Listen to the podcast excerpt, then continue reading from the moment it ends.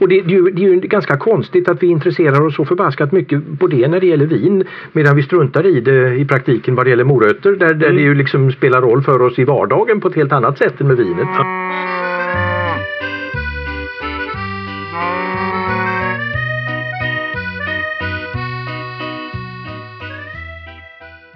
Det här är Ostpodden och jag är Johan. Ja, nu har jag inte riktigt lyckats hålla det tempo som jag hade tänkt mig med att få ut de här livepoddarna som jag har liggande. Så därför lovar jag ännu rundare nu och säger att vi får stå och slänga ut en sån här livepodd i veckan av de som redan är inspelade alltså. Så att vi rensar upp inför hösten här, där det finns en massa nya kul idéer på gång. Både live och studio så att säga, och både svenskt och internationellt.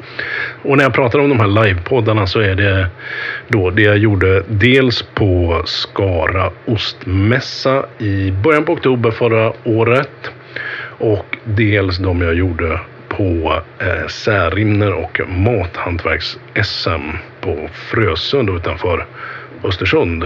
Också i oktober förra året, fast lite längre in i oktober. Och innehållet i de här poddarna står sig alldeles utmärkt även nu tycker jag. Så vi ser till att få iväg dem. Och i det här avsnittet så vi hälsar helt enkelt Martin Ragnar tillbaka till Ostpodden. Och Martin ligger ju bakom Ostmanifestet, böcker om både ost och annan mat och en del annat också. Under den närmaste halvtimmen eller så snackar vi om Martins då senaste bok. Det skulle inte förvåna mig om det har kommit något nytt sedan dess. Men då var det i alla fall den viktigaste boken han skrivit hittills. Den heter Matens mångfald i Sverige. Så det är väl lika bra att vi kastar oss rätt in i det boksnacket och de utvikningar vi hade utöver det. Då säger vi väl så här att det här är Ostpodden och det här är Martin Ragnar. Just det, trevligt. Trevligt, välkommen. Tack. Och vi är live från Särimner på Frösöparkhotell, ska vi säga också. Mm-hmm. Och välkommen som sagt, och trevligt att ha dig med igen, får man väl säga då. Mm. För vi har ju gjort det här för ett knappt år sedan. Just det, då talade vi om ost. Och jag tänkte på det. Jag har en av mina stora takeaways där. Det var att jag lärde mig om Stockholmlaosten. Mm. Som var från mina hemtrakter för mig. Strax utanför Västerås, ja. Jag har fortfarande inte lyckats göra någon. Nej, jag har inte ens försökt. Du får hojta till, så kan jag skicka dig receptet. Det finns ju en publicerad recept, alltså på 20 sidor eller något sånt där, från 1888. Mm. Så det är väldigt välbeskrivet hur man ska göra. Det tar jag gärna emot och testar. Ja. Verkligen. Och dessutom äppelmust. Mm. Tar jag med mig också. Och jag har varit lite dålig på att dricka det, men några har det blivit. Ja. Och jag jagar några fler nu som vi vill ha ner till oss i Göteborg. Vad bra. Mm. Det är ju SM i äppelmust ganska snart, som det är för all del SM i mathantverk här precis i dagarna. Men sen har ju äppelmustbranschen en egen sån tävling, SM-tävling också. Det finns ju dryga 100 musterier runt om i landet, så att spana gärna på den också. Man tävlar i ytterligare lite fler kategorier och kanske ytterligare lite fler deltagare i den tävlingen, så att där kan man få hintar om riktigt spännande produkter också. Vad kul. Men är det den tävlingen är söderöver någonstans? Den brukar äga rum i Malmö, precis. Malmö. Mm. Ja, för jag har sett något om den någonstans. Ja, jag tror det är slutet på november nu härnäst. Du ska dit? Ja, eller? Jag ska dit. Och vara med och döma, eller? Ja. Det ska du. Ja. Mm. Ja, för jag tänker, alla detaljer om dig, då slösar vi bort den här halvtimmen som vi har på det. Mm. Så då får man backa och lyssna på den podden som vi gjorde i januari, februari tror jag kanske vi släppte den. Mm. men väldigt snabbt så här. Författare, ost och mathantverksvurmare, aktivist höll jag på att säga. Men... Ja, jo, men aktivist är nog väl bra, det är fler som har sagt. Nej, men forskare och författare brukar jag väl kalla mig det, i de här sammanhangen. Sen har jag ju ett civilt liv också, eller ett civilt yrke där jag jobbar med vattenrening i industrin, och jag är kemiingenjör och egentligen forskar i träkemi från början, med, duktig på blekning av pappersmassa, men det har inte så mycket med det här att göra. Men det... Nej. Ja, jag förstår inte hur man får ihop det, men rent tidsmässigt. Men du är ostmakare och poddare och har säkert mängder av andra talanger som jag inte känner till ännu. Reklampajas också brukar jag säga. Ja, se där. Men vad gör du här? Mer än att jag har fått hugga dig en halvtimme här. Ja, här nu så det är Särimner är ju den här årliga högtiden för alla som verkligen är intresserade utav mathantverk, antingen i form utav eller kapacitet av att vara en duktig producent, eller som jag som är intresserad av vad händer och hur ser utvecklingen ut, hur växer kulturen på olika sätt. Så att jag har förmånen att få vara med i juryn. Jag ska bedöma lite drycker idag. Ja. Är det äppelmust idag? Jag vet faktiskt inte riktigt vilka drycker det är, men det brukar vara flera kategorier man får döma. Så det. Jaha, ja. Ja, jag får ju inte döma. Nej. Jag är ju för aktiv för det. Ja. Men vi återkommer säkert till juryn där. Men du har ju också, sen vi pratades vid, släppt en bok. Ja, det har jag gjort. Som heter? Matens mångfald i Sverige heter den. Och sen heter den också... Eller den fortsätter med biologi, gastronomi, nytta. Ja, precis så. Lite utveckla det lite grann. Det var ju ganska fullödigt. Men jag tyckte det var väldigt spännande. Ja, jag har ju skrivit många böcker vid det här laget, men och det är klart att varje gång man släpper en ny bok så tycker man att det är den viktigaste man har skrivit, men det här är den viktigaste jag har skrivit, för den handlar ju liksom ytterst om vår chans till överlevnad. Mångfalden är grunden för allt sådant. Och när man läser på historien mera så inser man också att skälet till att vi, den europeiska kulturen, om vi försöker ta på megatrender och sånt där, har varit den som har liksom kommit att dominera världen, handlar om att det råkade finnas störst biologisk mångfald där nere i Irak, som är den kultur som sedan har format den europeiska kulturen. Och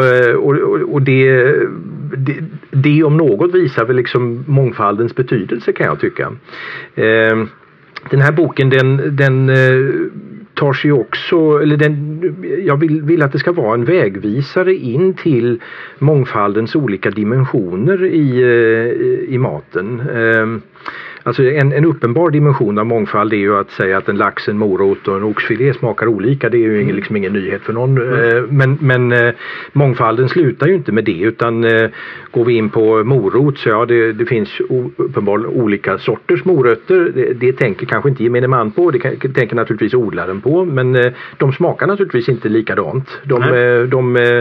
De ser olika ut och så. En annan dimension av mångfalden blir ju såklart att om du odlar moroten i sandjord eller jag gjorde i lerjord, så kommer det också smaka olika, även om det är samma sort. Om klimatet är olika på olika platser, så kommer de att utvecklas olika och få olika egenskaper också. För det här är väl något, förlåt, men alltså när man pratar vin, då pratar man ju mycket om det här, och då är det självklart på något sätt. Nu kan jag inte så mycket om vin, men det jag vet man pratar om. Absolut. Sydafrikanska jordmånen. Absolut. Och det är ju ganska konstigt att vi intresserar oss så förbaskat mycket på det när det gäller vin, medan vi struntar i det i praktiken vad det gäller morötter, där det ju liksom spelar roll för oss i vardagen på ett helt annat sätt än med vinet. Ja, men precis. Sen så om vi fortsätter med exemplet morot, så är det klart att de flesta av oss, de äter väl rimligen den skalade moroten som den är eller något liknande, men man kan ju naturligtvis äta skalet istället. Man kan ta vara på de här trådarna längst ner, man kan göra någonting med blasten. Alltså det är en annan dimension utav mångfalden i relation till en morot. Ytterligare en dimension kan ju vara att äter den rå, äter den kokad, äter den ugnsbakad, äter den friterad, vad vet jag. Liksom det dyker upp ytterligare en dimension där. Jag kan handla moroten av dig i en trevlig gårdsbutik i lantlig miljö. Eller jag kan handla den i någon stressig snabbköp i Göteborg Central. Ja. Det blir också olika förnimmelser tror jag hos mig när jag äter moroten sen, om jag tänker på den där stressiga miljön vid Göteborg Central eller om jag tänker på den här mysiga gårdsbutiken som du förestår.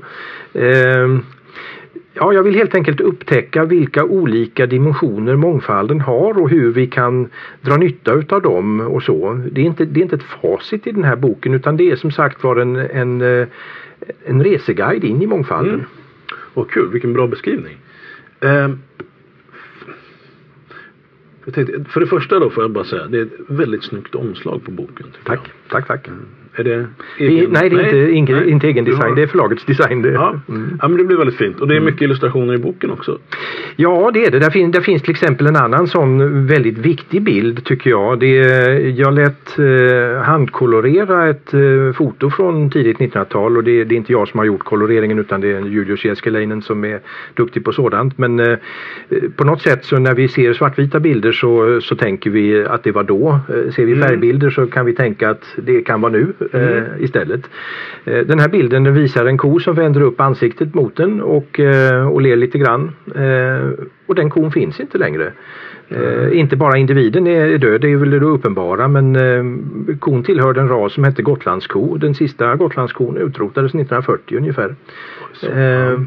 Och alltså det är ju ett exempel på att det här med biologisk mångfald, det är ingenting som finns där ute och som är ohotat, och det handlar inte om att en mygga dör någonstans som vi kanske kunde leva utan, kan vi tycka liksom, som stora välja människor, utan det sker förluster här och nu, och när vi till och med kan se dem på färgfoton då blir det mycket mer konkret än det blir om det handlar om någonting som är långt borta i både tid och rum. Som ser ut som det var på 1800-talet. Ja, eller när vi kan sätta upp en lista med namn på kulturväxter som har funnits men inte längre finns.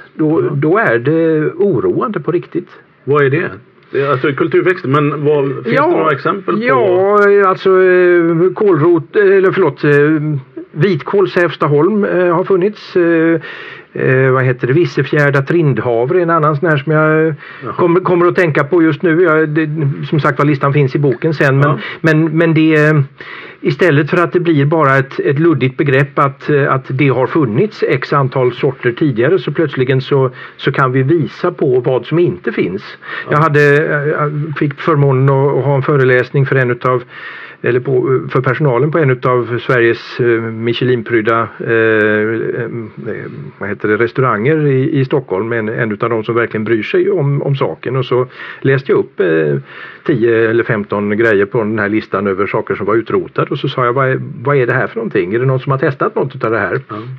De flesta i personalen erkände att de hade inte hört talas om de här grejerna tidigare, men kocken själv då, mästaren, han sa, jo, han hade nog allt testat en hel del utav det där. Nej, jag sa, det har du inte. Jag är ledsen att säga det, men det här är exempel på det som vi inte har. Ja. Och som man förstår, fram till, alltså, finns det någon, är det accelererande eller är det sånt som har försvunnit någorlunda, alltså linjärt, eller hur? Man har så mycket annat numera som är accelererande eller larmsiffror så. Går det att säga någonting? Just den mångfalden som jag talar om nu är ju liksom en mångfald som beskrivs i termer av raser och sorter. Sen finns det ju en mångfald som beskrivs i arter också. Och då är det ju inte om människan påverkade grejer, alltså vargen eller något liknande, det är ju inte, har vi ju inte skapat 10 raser utav på det sättet. Så att jag har väl en känsla av att artmångfalden dör ut i ett accelererande tempo. När det gäller sortmångfalden bland grejer som vi själva har tämjt, så vågar jag inte svara på den frågan helt enkelt. Men det är nog illavarslande att det försvinner saker. När det gäller krusbär, som jag råkar ha fördjupat mig mycket noggrant i här för några år sedan, så har det nog funnits ungefär 1500 olika sorter som har handlats med i världen, och världen i det här sammanhanget det är norra Europa från Ryssland till England kan vi väl säga. Och idag så finns det kanske 300 kvar, så att det är väl en illustration utav vilken mångfaldsförlust vi har. Och sen pratade du också, och det var något jag inte hade tänkt på men det som är självklart, om det här med hur vi serverar, hur vi komponerar de här olika råvarorna. Och dels lagar de som vi pratade om, men också man tar moroten och någonting och serverar det på ett visst sätt. Där tänker jag, där känns det som att det håller på att bli lite strömlinjeformat och mycket mångfald som försvinner. Ja, det finns det självklart mångfaldsdimensioner i det perspektivet också. En annan viktig aspekt med mångfalden, alltså det ena är ju vi är ju som mänsklighet betraktad så över 50% utav vårt näringsintag, antingen direkt genom att vi äter ett bröd eller något sånt där, eller indirekt genom att vi matar ett djur som vi ska äta upp senare med säd eller något liknande. Över 50% utav vårt näringsintag är baserat på 3 råvaror i hela världen. Det är ris, det är majs och det är vete. Om vi tänker att det kommer en pandemi motsvarande den som har drabbat mänskligheten, som drabbar en av de här 3 grödorna, så är det ju så att vi som människor är trots allt bra mycket mer diversifierade genetiskt än vad dagens ris och majs och vete är, för där har man ju gjort kloner utav allting, så att slår det illa så slår det ju ut en stor del utav den produktionen. Vi ser ju det på trädet alm till exempel, almsjukan som har kommit. Det finns ingen bot mot det. Det är ju bara en tidsfråga innan alla almar är borta i världen. Om det slår mot vete, vad gör vi för någonting då? Det finns trots allt över 50 000 olika grödor som mänskligheten använder i matsammanhang, och då verkar det ju väldigt farligt att försöka förlita sig till mer än 50% på 3 utav de 50 000.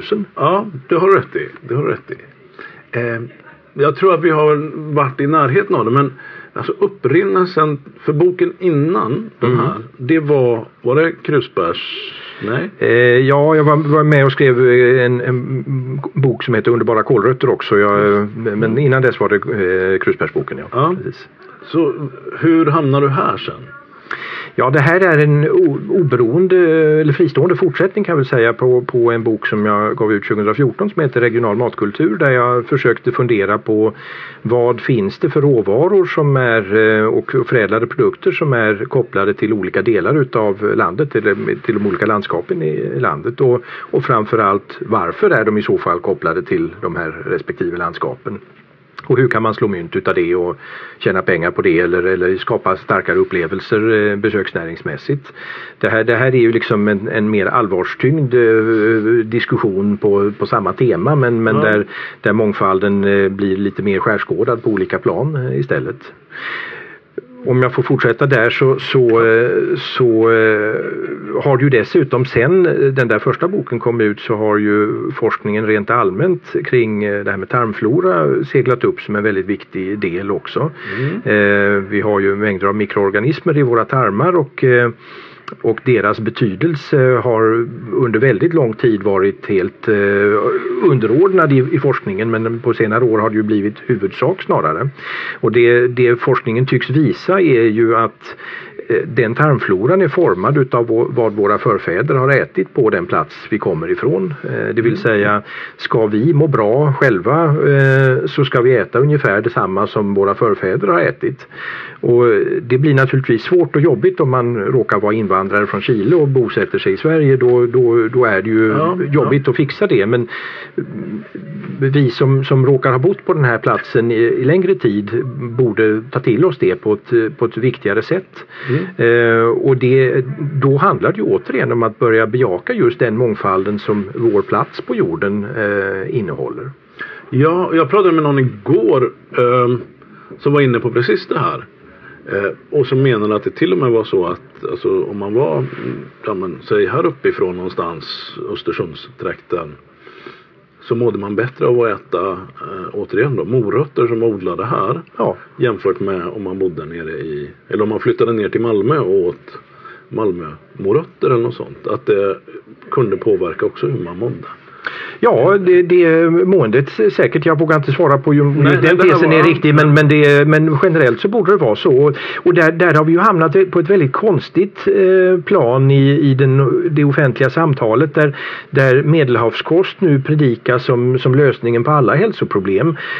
Alltså att den italienare som överger McDonald's och börjar äta traditionell mat från sin region mår bättre utav det är ju helt tveklöst jättebra. Mm. Men tror vi på allvar att grönlänningarna skulle må bättre om de gav upp och äta säl och val och vad de nu kan tänkas äta och gick över till medelhavskost? Alltså det är ju löjeväckande dumt. Ja, men vi vill väl ha... Ja, det är klart. Det är ett lika enkelt rättesnöre egentligen att äta som här. Eller där. Ja. Som att äta medelhavskost. Ja, precis. Medelhavskost i Medelhavet naturligtvis. Man har gjort försök också, låtit engelsmän och holländare äta medelhavskost istället. Och de mådde inte bättre utav det. Däremot så mådde de bättre om de åt en traditionell nederländsk kost istället. Ja. Då de som bodde i Nederländerna. Så att det...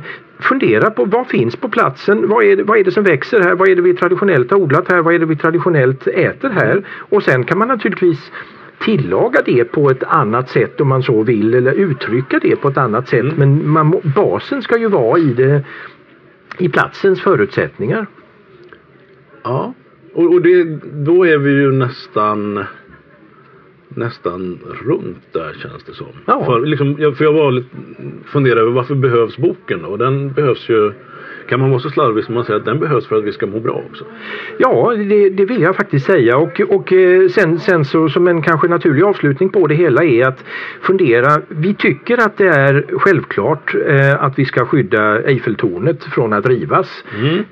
Att Parisborna tycker det är ju liksom ganska uppenbart, men även vi svenskar borde bry oss om någon säger att nej, men nu ska vi spränga Eiffeltornet här, för att det är någonstans en sak som är viktig för hela mänskligheten att vara stolt över, att man har lyckats med det där.